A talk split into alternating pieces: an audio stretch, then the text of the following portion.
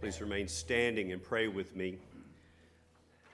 Lord, let the words of my mouth and the meditation of all our hearts be acceptable in your sight, our rock and our Redeemer. By the power of your Holy Spirit, grant the preacher and hearers of your word the ability to perceive the things of God as you have revealed them in your holy word this morning, Lord. We come to you open to hear your word taught and proclaimed. We ask these things in Jesus' name. Amen. Amen. You may be seated. Well, the assigned New Testament reading for today, the lectionary text from the letter of James, picks up in James chapter 4, verse 7. And so if you want to follow along in your Pew Bible, that's where you need to turn, James chapter 4, verse 7. Uh, remarkably, it comes right off after uh, James chapter 4, verse 6, and that's where we left off last week. So, James is one of my favorite New Testament letters because it could almost be seen as midrash, as a, a, a type of Jewish Bible commentary on the Sermon on the Mount. There are so many points of correlation between Jesus' Sermon on the Mount and the book of James that to me it seems as if James has that in mind as he expounds these things. It's such a practical little letter, and it really deals with matters that we all face in our day to day lives. And a particular concern to James in this letter is the concord and unity of the Christian community. The concord, the, the peacefulness, the togetherness, the unity of the Christian community, the church. And we see that concern expressed over and over. We could go to James chapter 3, where he warns about the destructive power of the tongue, of how we speak. In, in uh, James 3, he writes, And the tongue is a fire, a world of unrighteousness. The tongue is set among our members, staining the whole body, setting on fire the entire course of life, and set on fire by hell. It is a restless evil, full of deadly poison. With it we bless our Lord and Father, and with it we curse people who are made in the likeness of God. From the same mouth come blessing and cursing, my brothers. These things ought not to be so. Concern with unity and concord in the body of Christ. Likewise, in James chapter 3, verse 16, James warns the church about false wisdom, and we actually heard that read. False wisdom that masks jealousy and selfish ambition. He writes, For where jealousy and selfish ambition exist, there will be disorder, disorder in the body, and every vile practice. In James 4 1 and 2, he addresses the sources of quarrels and fights. You see this as a theme, this desire to, to tend to things that bring disunity to the body. So he says, here's the source of quarrels and fights in the community. What causes this is James 4 1. What causes quarrels and what causes fights among you? Is it not this, that your passions are at war within you? You desire and do not have, you murder. Uh, you desire and do not have, so you murder. You covet and cannot obtain, and so you fight and quarrel. And then finally, in our reading today, James returns to the destructive power of the tongue in the Christian community. So listen just again to James chapter 4, verses 11 and 12. Do not speak evil against one another, brothers. The one who speaks evil against a brother or judges his brother speaks evil against the law and judges the law. But if you judge the law, you are not a doer of the law, but a judge. There is only one lawgiver and judge he who is able to save and to destroy. But who are you to judge your neighbor? So James zeroes in on what he calls evil speaking as a destructive sin that has no place in the mouths of Christians. And that's what we're going to bore into today because if we leave it unaddressed, left unaddressed, and uncorrected, evil speaking is a sin that destroys the bonds of love and unravels the very fabric of Christian community. It's a vital topic for us to discuss. But in order for us to understand and then to apply the scripture we read, we need to do some work in defining our terms. And so the phrase, do not speak evil, comes from the Greek verb katalelio, which means a lot, uh, means a lot of things. You could translate that verb as to slander, to slander. Now, we think of slander, we think of slander as someone making harmful, false, false statements about another person. But that's not what James mean and James means. In this context, it does not have to be evil speaking does not have to be a false statement. It can be a true statement, listen, that talks down another person. Evil speaking can be a true statement that talks down another person. So the sense here is, is from James is do not criticize, do not condemn, do not denigrate, do not malign, do not disparage others, others in the body of Christ.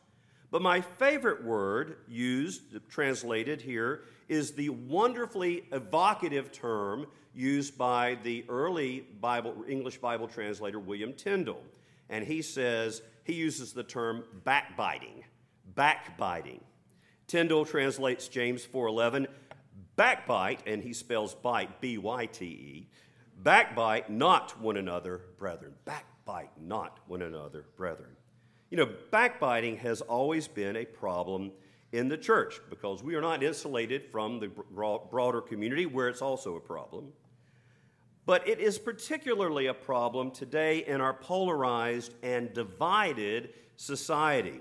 We run one another down about political views or how we deal with the pandemic or where we stand on issues of race and justice. And then social media dangerously turbocharges our ability to commit the sin of evil speaking. Just last Friday, our bishop, Steve Breedlove, sent out a directive to the clergy. He had to write a directive to me and other clergy. Now, I just want to stop and say, I don't, I'm not on social media. I don't read your stuff. That's why I like you so much. I think you're wonderful. And I, because I've not let myself read any of that mess. But just this last Friday, our bishop, Steve Breedlove, sent out a directive to the clergy regarding social media. And he writes this Sadly, in today's volatile political and ecclesiastical climate, many overheated and uncharitable tweets and posts have come from clergy and laity in our province. Theological and cultural debates have been waged through social media across diocesan boundaries between individuals who have never once actually talked to one another. The language and tone violate biblical injunctions for how to talk to or about one another.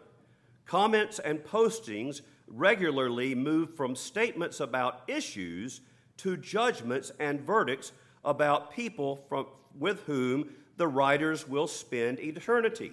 And with that in mind, I am now going to read some of the social media posts that you in this room have written, and I'm going to name you as I do it. No, I'm not. I would, because I don't, first of all, I don't read that mess. But I want you to just think about how you just felt.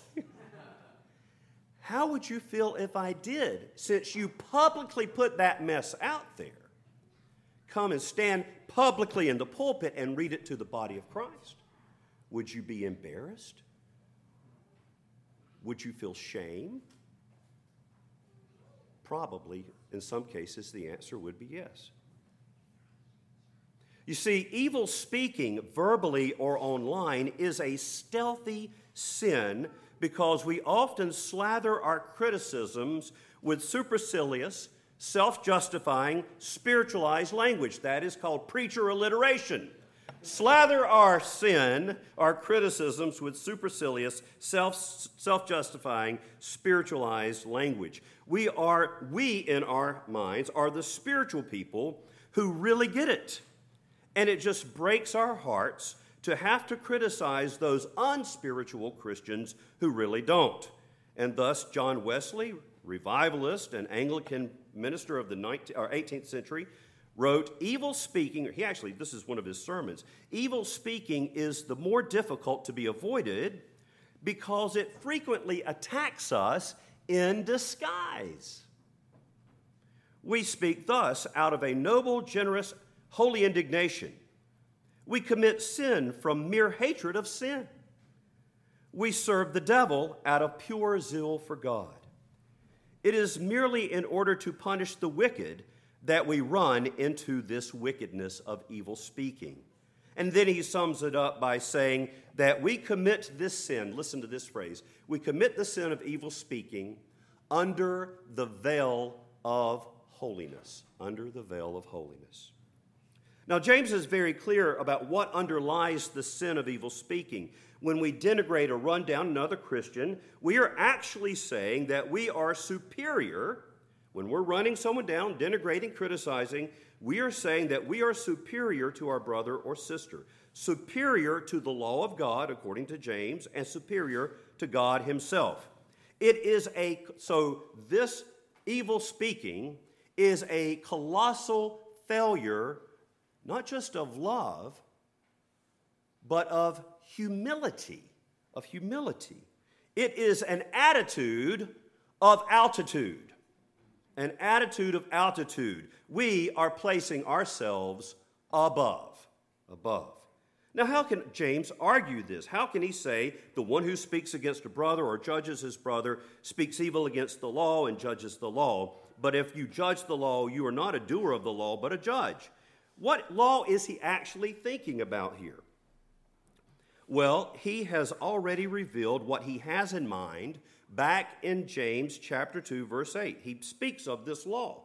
He says, "If you really fulfill, listen to what he says, James 2 verse 8, if you really fulfill the royal law, the royal law according to the scriptures, you shall love your neighbors as yourself. You shall love your neighbor as yourself.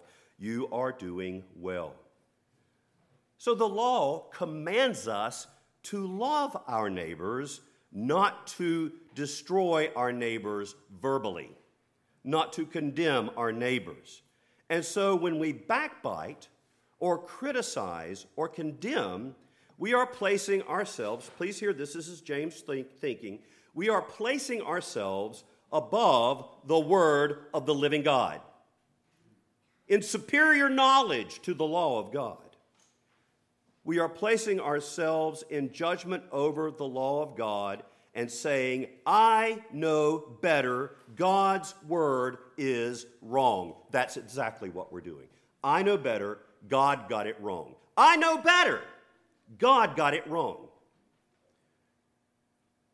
And if we know better than God's law by granting ourselves permission to criticize and excoriate our brothers and sisters, we are actually placing ourselves in a position superior to the one who is the lawgiver.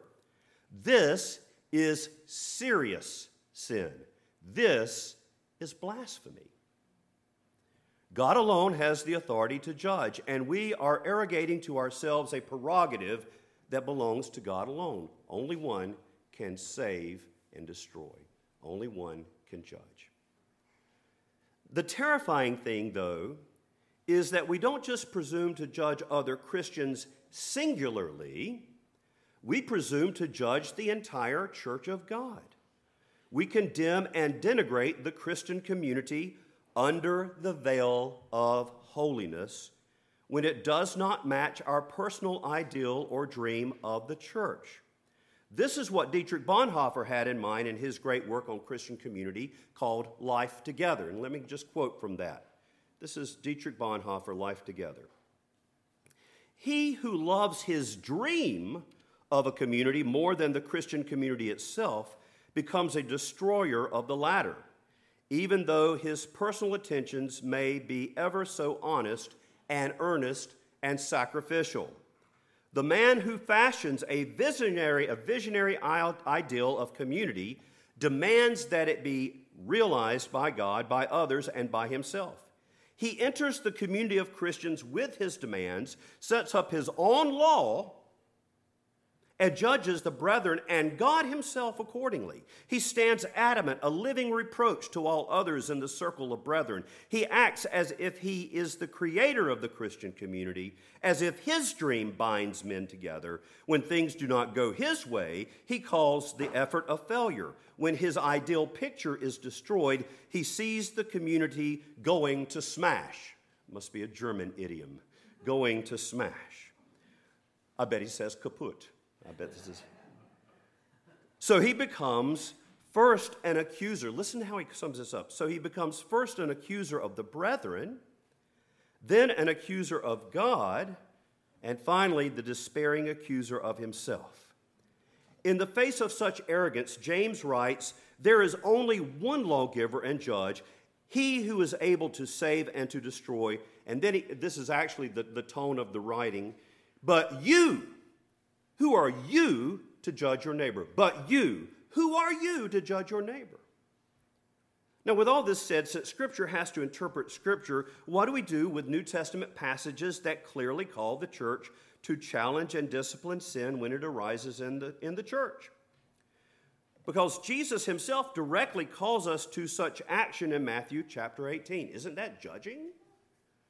Well, commentator Douglas Moo helps, helpfully reminds us that James, listen, is not prohibiting the proper and necessary discrimination that every Christian should exercise, nor is he forbidding the right of the community to exclude from its fellowship those it deems to be in flagrant disobedience to the standards of the faith or to determine right or wrong or wrong among its members. 1 corinthians chapters 5 and 6 james concern is with listen jealous censorious i wish i'd used that term censorious speech by which we condemn others as being wrong in the sight of god it is this sort of judging that paul condemned among the roman christians who were apparently questioning the reality of one another's faith because of differing views of the applicability of some ritual laws. See Romans chapter 14.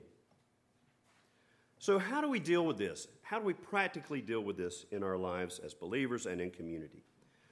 Well, here is the first thing that I remind myself, okay? I may not think my evil speaking or my criticism is a big deal, but ultimately, please listen, I am going to have to give an account to Jesus Christ for every word I speak. Because my critical and condemning words reveal a critical and condemning heart. Jesus said in Matthew chapter 12, verses 34 through 36, Matthew 12, 34 through 36, For out of the abundance of the heart the mouth speaks. The good person out of his good treasure brings forth good, and the evil person out of his evil treasure brings forth evil. I tell you, on the day of judgment, people will give an account for every careless word they speak or tweet. For by your words you will be justified, and by your words you will be condemned. So Jesus says, Our heart, our heart, is revealed out of the abundance of the heart, the mouth speaks. My heart is revealed in my words. You are accountable. I am accountable. You and I are accountable for every word we utter or post. That warning from Jesus needs to be the speed bump we go over before we say anything negative about another person or before we post any condemning or criticizing statement on social media about another person or even God's whole church. Now, Jesus' warning is particularly applicable for those of us who are ordained to preach and teach God's word. And James actually begins his warning about the power of the tongue in James chapter 3 verse 1 when he says this, not many of you, not many of you should become teachers, my brothers. For you know that we who teach will be judged with greater strictness. So, with whatever measure the Lord will measure on our words as, as Christians who are, are not teachers, those of us who are teachers and preachers, we have to meet a higher standard. And I have failed in the past. Here is one very practical rule of thumb practical rule of thumb do not say or imply anything negative. Don't say, imply, or even ask a question that leads to a negative evaluation of another human being unless they are in front of you to hear and respond to it. That will eliminate almost, uh, social media will go defunct. It will. By the way, Jesus said, and if your Twitter account causes you to sin, cut it off. it's better for you to, to enter into heaven without saying all the right things you have to say than to be cast whole being right online into hell. And even, even when we do limit it to only speaking it to them where they can respond, hear and respond, we should only speak the truth in love. Speak the truth in love. Instead of negative evaluations about our brothers and sisters, we need to pray to God for the, the Holy Spirit to pour out grace into our lives, because we can't do this in our own flesh. We need the grace of the Holy Spirit to live out the words of St. Paul in Ephesians chapter 4, verses 29 through 32. Let no corrupting talk come out of your mouths. This is Paul writing to, his, to the church, to you and me even but only such as is good for building up, as fits the occasion, that it may give grace, grace to those who hear. And in the context of saying this, listen to what he writes and do not grieve the Holy Spirit of God. In other words, our words can grieve the Holy Spirit. And do not grieve the Holy Spirit of God, by whom you were sealed for the day of redemption. Let all bitterness and wrath and anger and clamor and slander be put away from you, along with all malice. And then he finishes with this.